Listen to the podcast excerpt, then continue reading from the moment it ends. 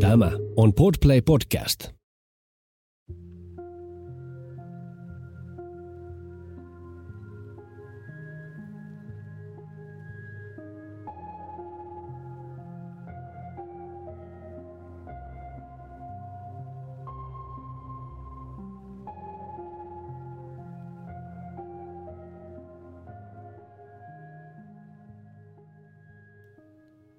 Kuuntelet Siitä on vaikea puhua podcastia. Jokaisessa jaksossa tulet kuulemaan anonyyminä esiintyvän ihmisen vastauksen kysymykseen, mikä on vaikeinta, mitä olet koskaan kokenut. Nämä tarinat kerrotaan ilman sensuuria tai filtteriä. Yksityiskohdat voivat pysäyttää ja pyydänkin siksi huomioimaan sisältövaroitukset, jotka löydät jakson kuvauksesta.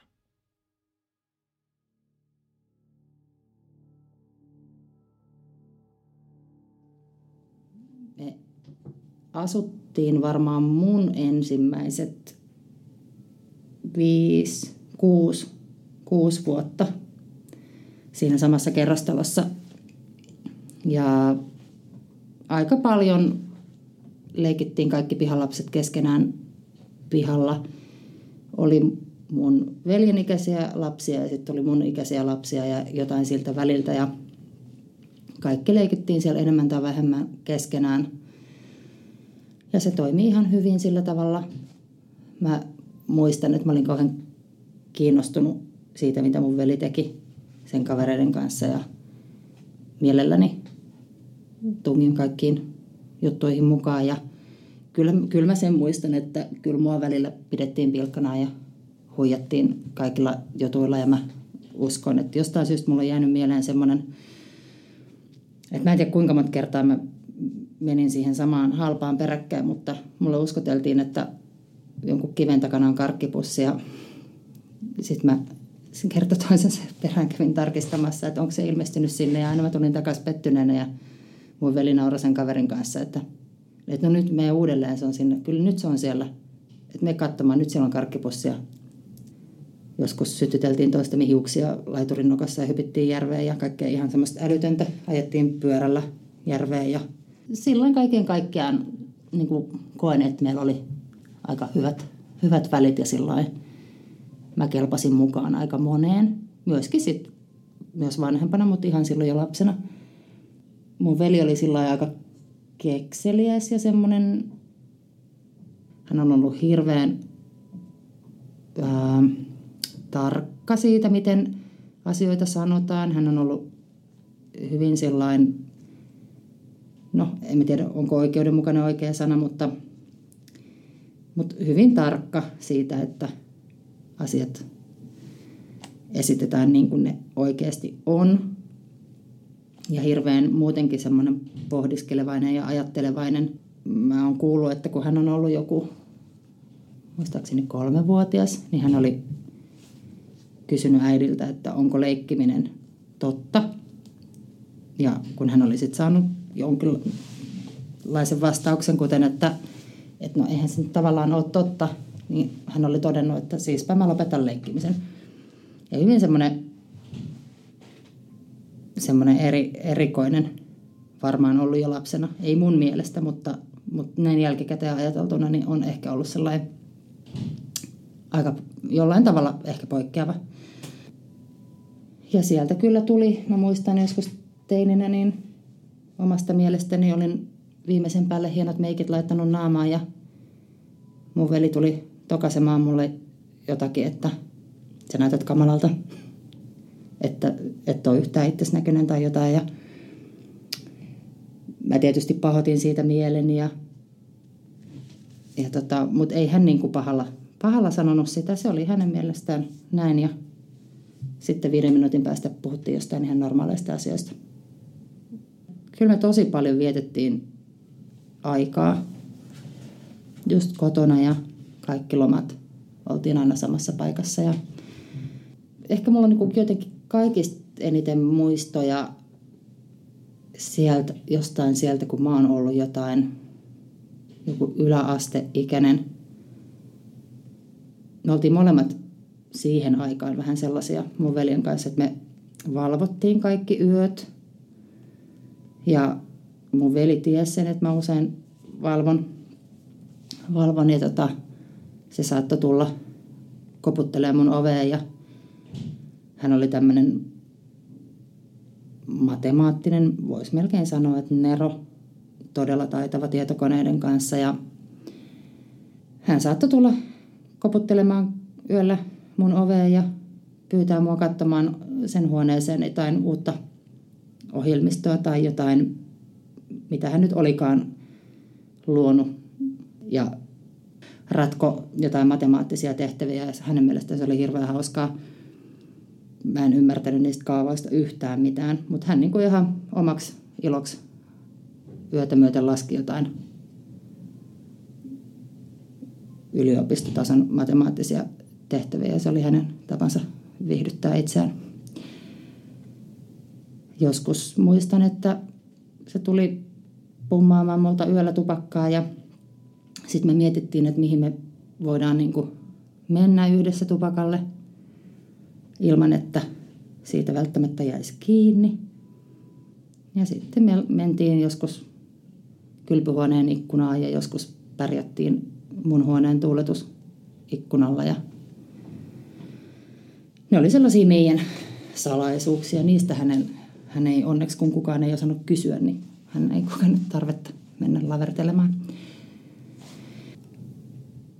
Mulla varmaan nousi huoli ensimmäisen kerran mun veljestä. Se on ollut varmaan niitä samoja aikoja, kun mä oon ollut ehkä yläasteella tai lukiossa.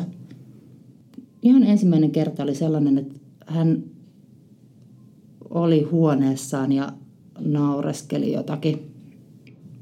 Ja mä sitten niin kuin kysyin häneltä ihan suoraan, että, että miten mä nyt kysyinkään, että mikä sua vaivaa tai miksi sä oot tommonen tai mitä. Ja hän sitten kertoi, että hän on syönyt jotain hasis jogurttia. Ja mä olin aivan niin kuin, että, että mitä, mitä ihmettä mä tiesin. Tiesin kyllä mitään hasis ja no mulle, mulle se oli tosi pelottavaa ja jotenkin mä en silloin siinä vaiheessa, jos myöhemminkään niin kuin, mulle se oli ihan sama huume kuin huume ja jos se vaikutti hänen sillä tavalla, niin se ei tuntunut musta mitenkään hyvältä asialta. Hän oli mun mielestä tosi outo ja mä en ollenkaan ollut sillä, sillä kohtaa tai siinä kohtaa hänen kanssaan samalla aaltopituudella. Ja sitten varmaan niin kuin myöhemmin mä tiesin, että hän se kannabiksen käyttö lisääntyi ja alkoholikäyttökin lisääntyi ja siitä mä olin kyllä tosi huolissani. Varmaan niihin aikoihin, kun mä oon ollut sit lukioikäinen ja siitä eteenpäin, niin varmaan niin se semmoinen, että selkeästi rupesi olemaan tietenkin omat kaveripiirit ja ihan omat jutut, että ei me silloin enää sillä tavalla yhdessä niin kuin vapaa-aikaa niin sanotusti vietetty. Oli mun veljes semmoinen ihana, ihana piirre, että jos mä olin mun kaverin kanssa vaikka jossakin ulkona tekemättä sen kummemmin mitään, niin mun veli saattoi soittaa, että hän on tehnyt jotain pastasalaattia tai, tai jotain ruokaa, että tulkaa syömään. Ja selkeästi niin kuin toivokin, että me mentäisiin. Ja kyllä me aina mentiin. Et silloin siinä oli semmoinen huolehtiva puoli. Joo, siis se oli ihan, ihan positiivinen uutinen, kun tämä oli siis hänen ensimmäinen, tai tietääkseni ensimmäinen tyttöystävä, ainakin tämmöinen niin kuin kenet esiteltiin perheelle ja, ja tota, hän oli myös tämmöinen luonnonlapsi, voisi sanoa ehkä jonkinlainen hippi. Mä luulen, että he meni alkuun ihan kivasti. He tosiaan muutti yhdessä Turkuun. Mäkin kävin siellä kerran. Mulla on sellainen tunne, että mun veli lähti sinne Hollantiin sen vuoden 2001 syksyllä. mä muistan, kun se kertoi mulle siitä, että hän on lähdössä sinne. Silloin se pyysi, että mä en kertoisi mun vanhemmille ihan heti, että hän haluaa itse kertoa. Mutta hän joka tapauksessa lähti sinne jonkun kaverinsa kanssa. Sitten se oli sen samaisen vuoden 2001 isänpäivä, kun mun vanhemmat lähti käymään lentokentällä. Mä en muista, kertoko ne mulle ennen lähtöä, että mihin he menee ja miksi. Mutta mulla on sellainen mielikuva, että kun he tuli takaisin sieltä lentokentältä, niin mun äiti olisi kertonut mulle, että he oli lentokentällä ja he oli etsimässä mun veljeä, koska se oli varmaan niin, että tämä sen mun veljen tyttöystävä oli saanut sen omituisen puhelun. Ehkä hän on ensin ollut yhteydessä siihen kaveriin siellä Hollannissa. Ja sitten kun hänelle on selvinnyt, että sekään ei tiedä mun veljestä, niin sitten hän on ollut yhteydessä mun äitiin. Mutta joka tapauksessa mun äiti ja isä lähti, lähti sinne lentokentälle katsomaan jotain saapuvaa konetta ja tulisiko hän siinä. Ja ei tullut ja Mä muistan, se oli ihan hirveätä aikaa. Mä kävin siihen aikaan lukioon.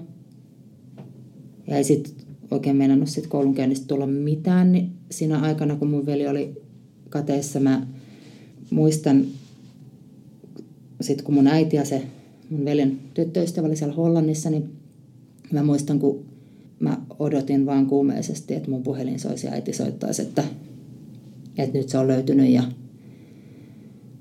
kaikki on hyvin. Sitten tehtiin siis tämmöinen Interpolille tämmöinen kansainvälinen etsintäkuulutuskin sitten ja mä muistan, kun mä istuin sen valokuvan kanssa kotona ja vaan tuijotin sitä kuvaa ja olin niin kuin täysin jotenkin toimintakyvytön. Kyllä mä sitä koulua kävin jotenkin. Mutta mä muistan, että silloin mulla oli ensimmäisen kerran niin kuin semmoinen olo, että mä tavallaan niin jotenkin, ehkä oudolta kuin se kuulostaakin, niin jotenkin jollain tavalla varauduin siihen, että hän ei löydy elossa.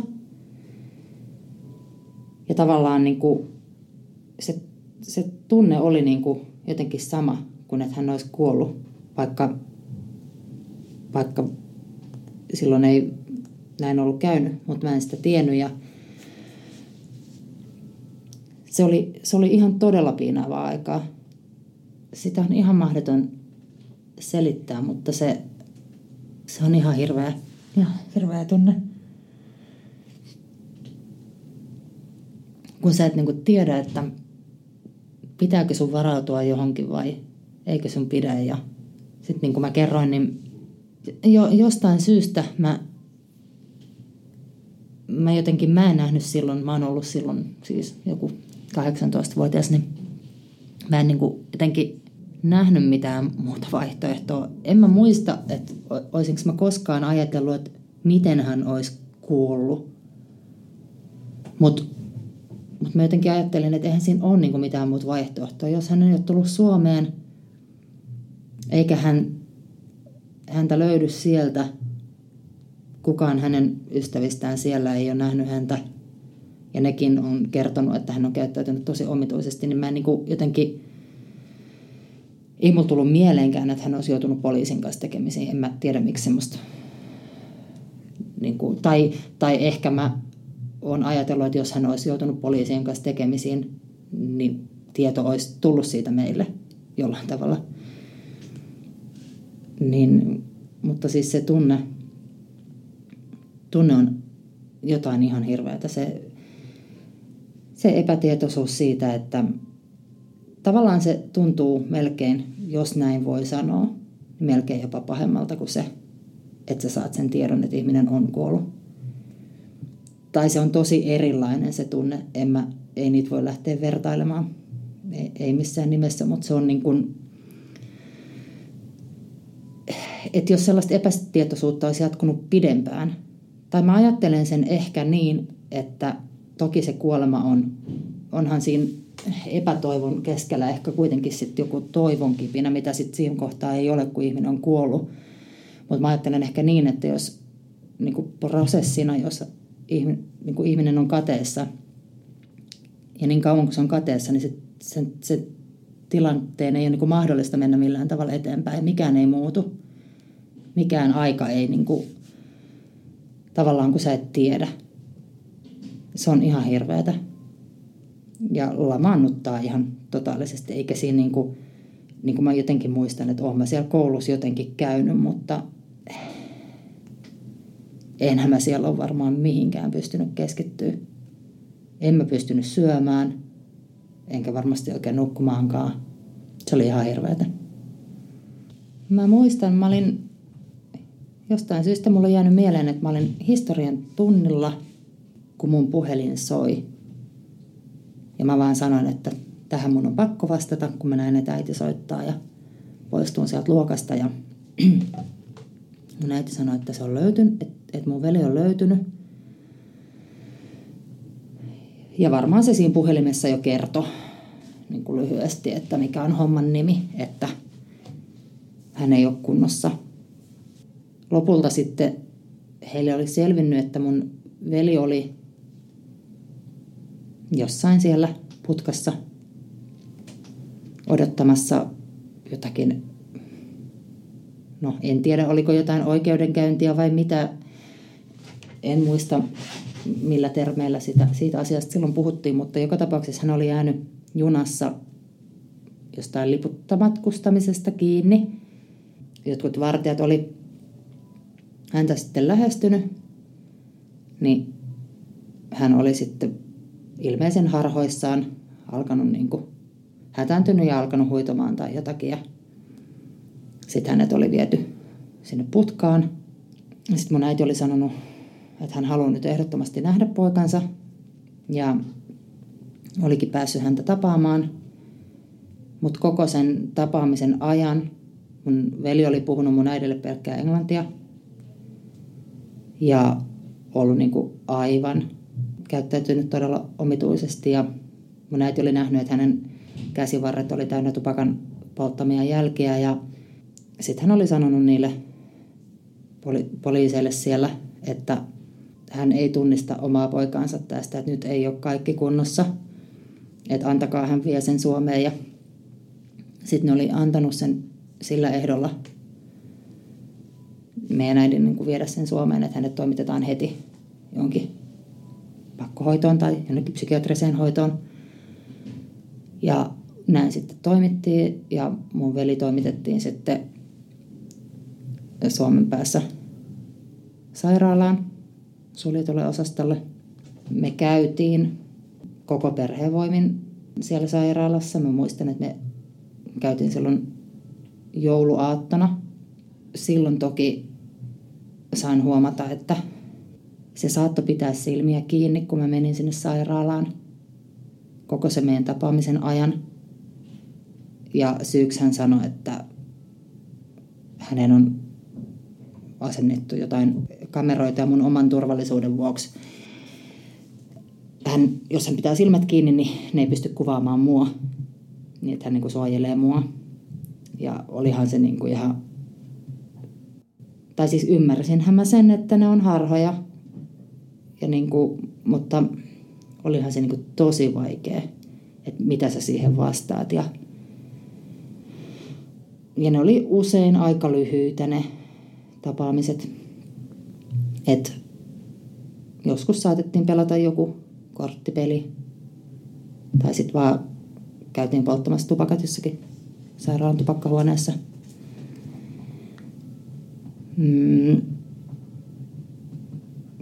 Kauheasti mä koitin hän sillä jututtaa ja puhua niin normaaleista asioista, mutta hirveän, ehkä niin se, sit, sit, sit, kun mä tajusin, missä kunnossa hän on, niin tavallaan ainoa niin kuin jotenkin toive oli se, että löytyisi joku semmoinen lääke, millä niin kuin, mistä hän saisi apua.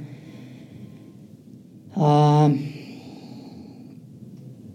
tai sitten tapahtuisi joku ihme, että jos on joku tämmöinen ohimenevä psykoosi, niin että se jotenkin laukeisi ja hän siitä sitten toipuisi. En mä silloin tiennyt, että mikä kaikki niin kuin on mahdollista. Mutta totta kai mä ajattelin, että, että siitä nyt niin kuin, että se sairaala nyt ei olisi se lopullinen paikka. Kun mä kävin siellä sairaalassa tapaamassa mun veljeä, niin hän halusi niin kuin suojella mua. Ettei mulla niin kuin, tapahdu mitään pahaa hänen niin kuin, takia tai hänen jotenkin kauttaan. Tai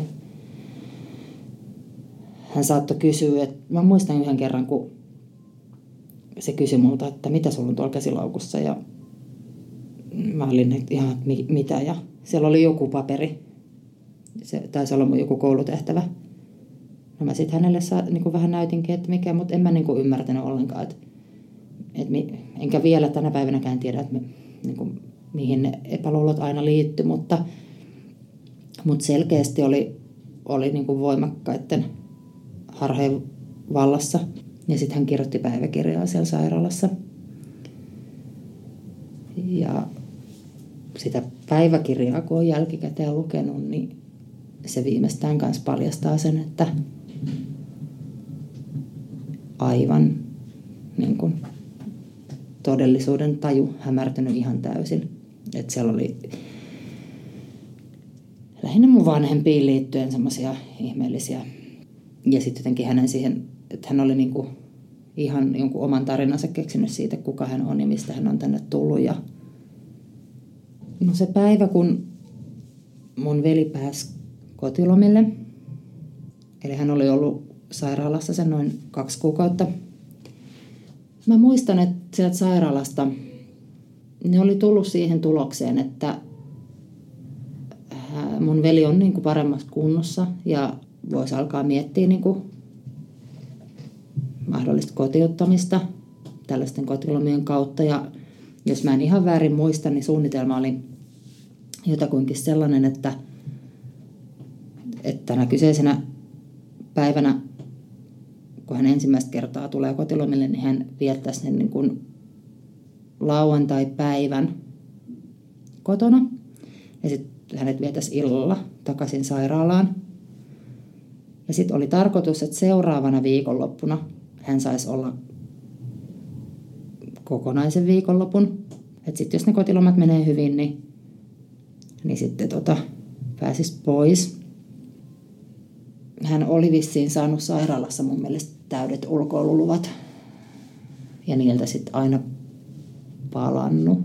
Se oli lauantai-päivä tammikuun puolen välin jälkeen vuonna 2002 mun vanhemmat tai jompikumpi haki mun veljen kotiin. Ja mä muistan, että mun pikkusiskolla oli poikkeuksellisesti koulupäivä silloin. Öö, mun veli tuli kotiin varmaan aamulla, yhdeksän aikaa ehkä. Mulla on sellainen mielikuva, että me syötiin jotain aamupalaa siinä yhdessä. Sitten mun veli halusi soittaa puhelun. Hän soitti siihen parin tien päähän yhdelle ystävälleen hyvin erikoisen puhelun. Hänellä oli joku, sen mä muistan, että hänellä oli niin kuin joku päähänpinttymä jostain asiasta, mitä sitten mun isä tai vanhemmat niin sanoi, että eihän se pidä paikkaansa. Ja hänellä oli kova tarve jotenkin niin kuin todistaa, että hän muistaa oikein tai tietää oikein tai jotain. Ja siksi hän soitti mun mielestä sille kaverilleenkin. Sitten mun äiti, mä en muista missä järjestyksessä nämä asiat meni, mutta mun äiti leikkasi mun veljen hiukset. Sitten hän kävi saunassa. Mun äiti oli ostanut hänelle uudet farkut ainakin. Ja tota, hän oli ne hyväksynyt ja no sitten sen saunan jälkeen mun veli oli silloin kasvissyöjä ja mun äiti oli miettinyt päänsä puhki, että mitä kasvisruokaa hän osaa tehdä, mutta hän oli sitten päättänyt tehdä jotakin tämmöisiä kasvispyörköitä jostain syystä, muistan sen. Ja tota, että hän rupeaa tekemään ruokaa. me keiteltiin mun veljen kanssa jotakin kahvia. Ja sitten mun veli sanoi, että hän lähtee käymään kävelyllä. Ja sitten kaikki oli vähän sillä niin että, että, no, että, että, niin kuin, että, että ruoka on kohta valmista ja mihin se nyt niin kuin lähet. Ja kaikille tuli siitä vähän semmoinen epämukava olo, koska mä muistan, että mun isä yritti niin kuin monta kertaa, että jos hän lähtisi mukaan, että, tota, että mennään yhdessä ja sitten mun veli vaan sanoi, että ei hän, tota, että hän haluaa mennä yksin ja sitten mun äitikin yritti sanoa, että niin, että, että no kauan se meinaat olla, että kun ruoka on kohta valmista ja joo, eihän ole kauaa, että mä olin siinä sitten etuoven etupihan puolella tupakalla ja, ja sitten mun veli jäi siihen seuraksi ja mäkin yritin tarjoutua mukaan. Mä sanoin, että mä voin, että, että jos mä lähden sun mukaan, että lähdetään, että mä voin vaikka kävellä sun vähän perässä, että jos sä haluat kävellä niin kuin rauhassa tai että ei meidän tarvitse puhua mitään tai näin. Ja hän sanoi, että ei kun hän, hän haluaa mennä yksin. Ja sitten jotenkin mä muistan, että joku ajatus niin kuin mun isälläkin on niin kuin täytynyt käydä mielessä, koska mä muistan jotenkin, että hän sanoi mun velille, että, lyö, että lyödään kättä päälle, että sä tuut takaisin. Ja mun veli oli siihen valmis ja, ja tota, mutta hän teki hyvin selväksi, että ei hän halua ketään mukaan. Ja siinä pihalla, kun seistiin tupakalla ennen kuin hän lähti, niin mulla on sellainen muistikuva, että mä halasin häntä ja sanoin, että, että ne on hienot noin sun uudet hiukset. Ja sitten se jotakin hymähti ja sanoi, että, että kiitos. Ja tota, no sitten hän lähti. Lähti siitä ja mä menin sisälle ja varmaan mun viimeiset sanat oli varmaan heippa. No sitten mun isä, isä rupesi siinä niin käymään aika levottomaksi aika pian. Ja sitten sanoi, että ei hitsi, että, että hänen on kyllä pakko lähteä niin kuin seuraamaan. Silloin oli talvia, oli, muistan, että oli paljon lunta ja että hänen on pakko lähteä. Että kyllä hän, pystyy seuraamaan niitä jalanjälkeä, että, että, että hän ei saa niin kuin mielenrauhaa. Ja... No sitten hän lähti ja samaan aikaan mun sisko käveli sitä meidän kohti tietä pitkin koulusta. Ja hän lähti, siis mun olisit halunnut lähteä mun isän mukaan. Sattui niin samaan aikaan siihen pihalle mun isän kanssa ja ne lähti sitten yhdessä seuraamaan niitä jalanjälkeä ja löyski ne.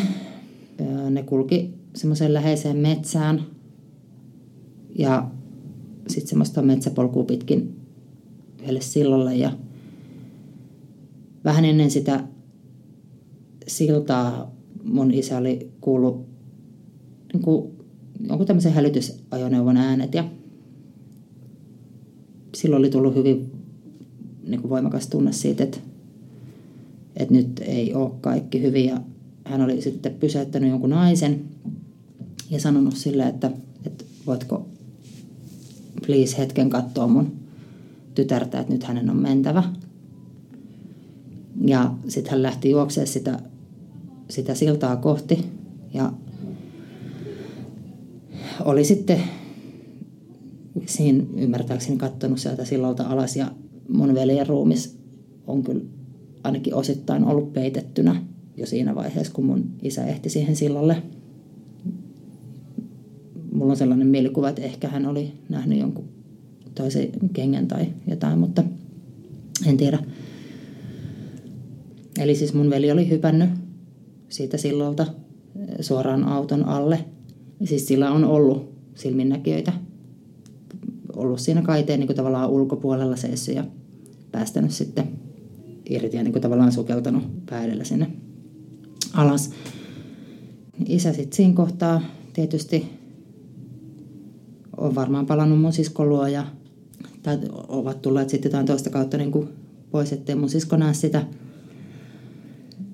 Mä muistan, mä olin tässä vaiheessa kotona imuroimassa mun huonetta. Mun puhelin soi.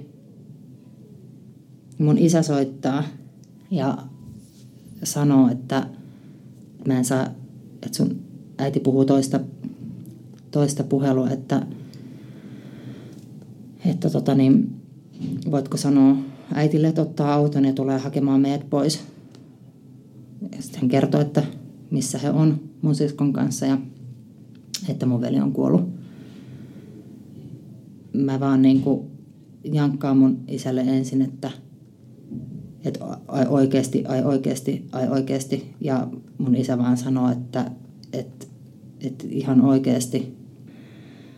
Sitten mä muistan, kun mä tajun, että mun pitää, pitää tulla sieltä mun huoneesta ulos ja mennä kertoa mun äidille, joka puhuu silloin mun, mun tädin kanssa puhelimessa, että, että hänen pitäisi ottaa autoja. Öö, mä muistan vaan sen, että mä en muista, oliko linja mun isälle enää auki tai olinko mä katkaissut puhelun, en muista, mutta sen mä vaan muistan, että, että mä huusin vaan. Mä en pystynyt sanoa mitään, mä vaan huusin. Ja mun äiti tietysti tuli heti paikalle ja niin kuin, että, että mitä, mitä, mitä. Ja kunnes mä sitten sain lopulta sanottua, että sun, että ota auto ja mene sinne ja sinne. Että, että mun veli on kuollut. Muistan vain, mun äiti sanoi, että ai, ai, ai pitäisikö mun pystyä ajaa autoa tällaisen tiedon jälkeen. Ja mä sanoin, että joo, ei sulla ole vaihtoehtoja. Ja niinpä se sitten lähti. Ei siitä matkaa ollut kuin varmaan semmoinen kilometri puolitoista. Siinä kohtaa mä taisin painella meidän talon päätyyn. Me asuttiin semmoisessa paritalossa, että meillä oli oma piha. Muistan, että menin siihen talon päätyyn, joka oli niin kuin lähin, lähinnä tavallaan sitä tietä, mitä mun veli oli lähtenyt kävelemään. Ja kattelin sinne suuntaan, mihin hän oli lähtenyt ja seitsemän tupakkaa niin kuin poltin putkeen aina niin, että mulla ei tainnut olla kuin yksi tulitikku. Niin mä sytytin aina seuraavan edellisestä ja kävelin sitä talon päätyä edestakaisin ja hoivaan, että, että sähän sanoit, että sä tuut, sähän sanoit, että sä tuut. Että, että kyllähän sä tuut, koska sä sanoit, että sä tuut. Ja se, se oli jotenkin niin kuin, eihän se niin kuin mennyt sinne tajuntaan, vaikka kyllä nyt tasan tarkkaan tiesin, mitä on tapahtunut. Että en mä niin kuin sitä epäillä, mutta ei sitä pysty niin kuin tollain niin kuin sisäistää. Mm. Sitten mä luulen, että sitten mä oon varmaan jo sen päivän aikana soittanut ainakin mun poikaystävälle. Tosiaan se mun veljen tyttöystävä tuli käymään. Hän ei tietenkään ollut tietoinen mitä oli tapahtunut. Hän sai tietää sen meidän kotiovella. Mä en muista, kuka siellä ovella oli tätä. Varmaan mun isä oli sitä asiaa hänelle kertomassa. Ja mä jotenkin muistan, että mä olin mun omassa huoneessa ja kuulin sen huudon. Ja ehkä näinkin ikkunasta, kun hän istui siihen maahan ja ei suostunut lähteä siitä mihinkään. Ja jotakin se huus. Mä en muista, syyttelikö se meitä vai, vai sanoko se, että se ei ole totta? Että syyttikö se meitä niin valehtelusta vai siitä, että näin oli päässyt käymään, sitä mä en muista. Mun veli oli jättänyt ää, housujensa taskuun sinne meidän sauna, saunan pukuhuoneeseen. Tota, sieltä housujen taskusta löytyi, löytyi lappu, missä luki jotakin, että, että ne äänet ja kaikki, tai kamerat ja kaikki oli muuten totta. Ja että on hän sen jollain tavalla suunnitellut etukäteen. Se, että onko hän suunnitellut sen, sen päivän aikana vai, vai siinä vaiheessa, kun hän on tiennyt pääsevänsä kotilomille, niin sitä on mahdoton tietää, mutta että koska se on kirjoitettu tolleen menneessä muodossa ja jätetty tarkoituksella, niin, niin onhan sen silloin lähtiessään kyllä tiennyt, että mitä tulee tapahtuu mulla on sellainen mielikuva, että me oltiin koko perhe siellä sairaalassa tämän tapahtuneen jälkeen jonkunlaista keskustelua käymässä. Heidän mielestä se,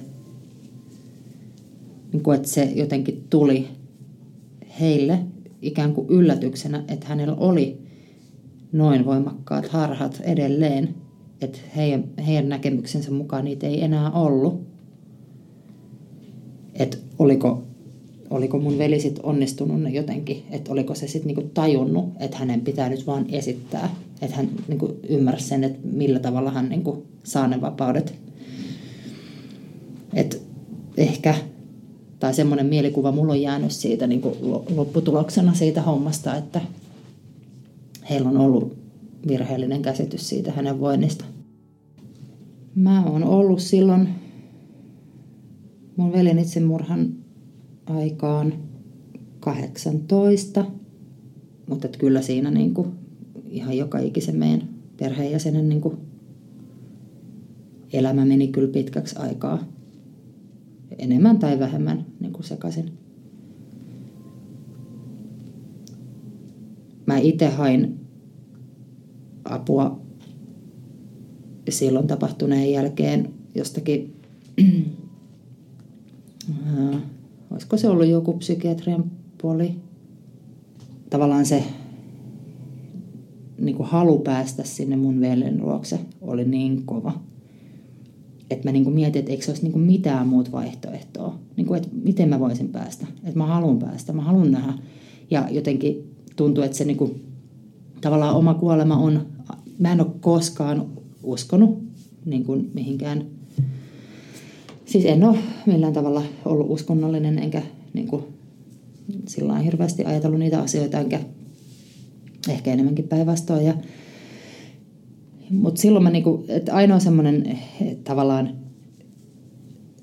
se, että mut se kuitenkin niinku lohdutti, että, että sitten jonain päivänä, että sen mä muistan, että mä silloin halusin uskoa, että jonain päivänä me vielä nähdään. Mm, tota.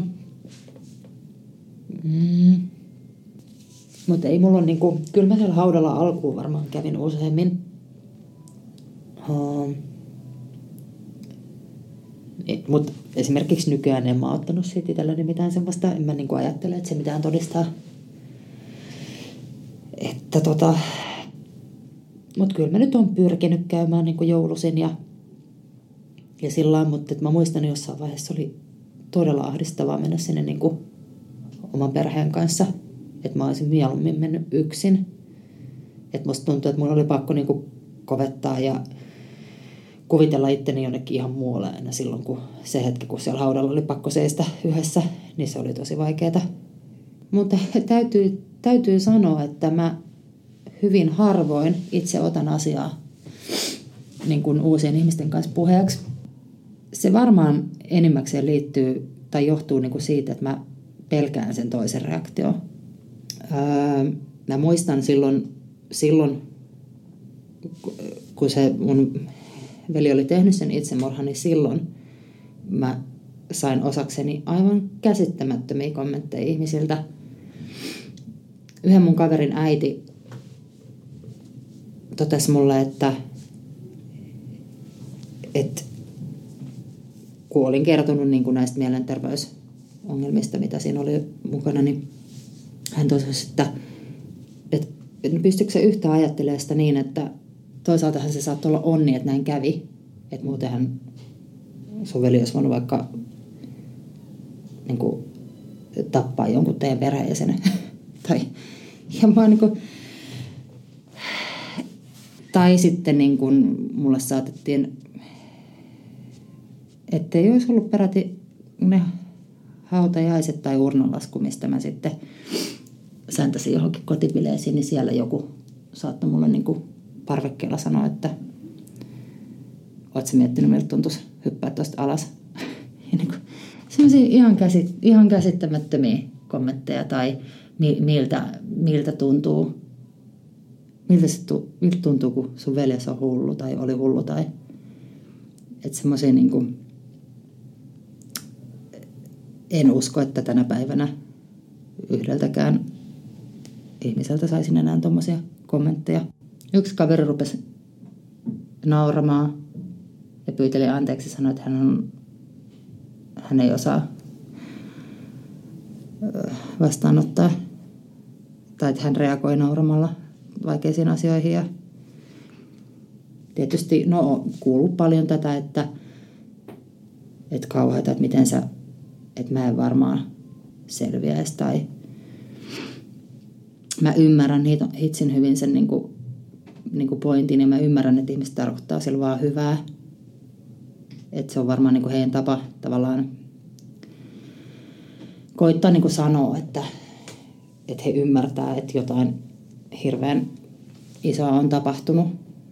Mutta mä en voi sille mitään, että mä itse niin ainakin silloin jossain vaiheessa jotenkin koin ne niin kuin,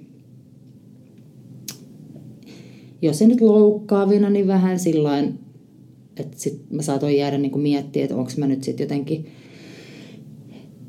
epäonnistunut tai enks, että onko se joku mittari, se mun pärjääminen ja selviäminen niin kuin sille, että kuinka paljon mä oon niin kuin välittänyt mun veljestä tai kuinka paljon tämä on niin kuin muhun kolahtanut tämä homma, että, että pitäisikö mun olla sitten jotenkin vielä enemmän niin kuin hajalla ja olla sitten selviämättä niin kuin mä jossain vaiheessa suunnittelinkin.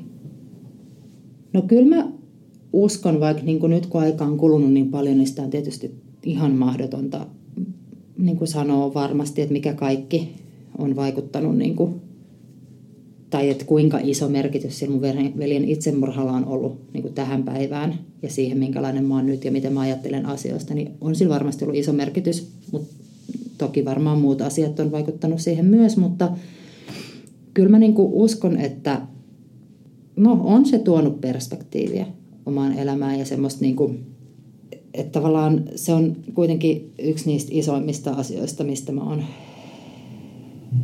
päättänyt selvitä ja mistä mä oon selvinnyt. Että en mä niinku ihan hirveän pienestä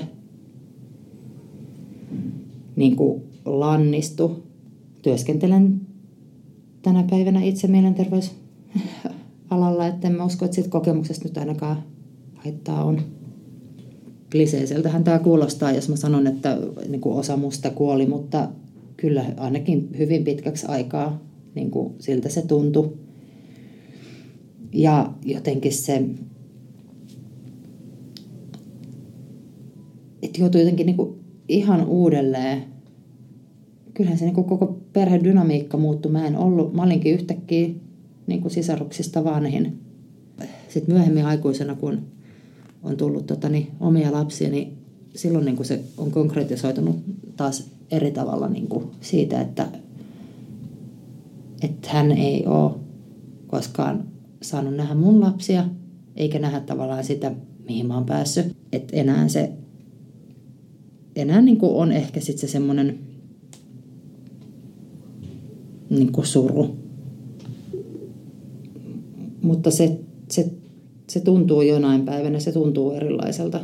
Tai se ei ole niin hallitseva se tunne. Sitä on ihan mahdoton uskoa sillä hetkellä. Sitä, se ei niin kuin varmasti auta, auta vaikka, vaikka kuka vakuuttelisi, mutta sen mä kuitenkin haluaisin sanoa, että itse, itse sen jotenkin pahimman kokeneena, niin nyt voin sanoa, että mulla menee elämässä tosi hyvin. Ja sitten toisaalta niin kuin niitä semmoisia ihania, ihania muistoja, mitä mä oon tänäänkin saanut muistella mun veljestä, niin niitä ei kuitenkaan kukaan voi koskaan viedä pois. Tässäkin kun mä häntä nyt muistelen, niin oikein harmittaa, miten, miten harvoin tulee silloin aktiivisesti muisteltua. Ja jotenkin kun aikaa kuluu enemmän, niin jotenkin niin ehkä pelottaakin se, että, että jos ei enää muista. Ja se on tosi kauhea ajatus, että ei enää muistaisi. Että se tekee kyllä ihan tosi hyvää muistella. Vaikka totta kai sitten niin samaan aikaan tulee semmoinen jännä, vähän kaihoisa olo tai semmoinen. Mutta musta se on tosi tärkeää muistella.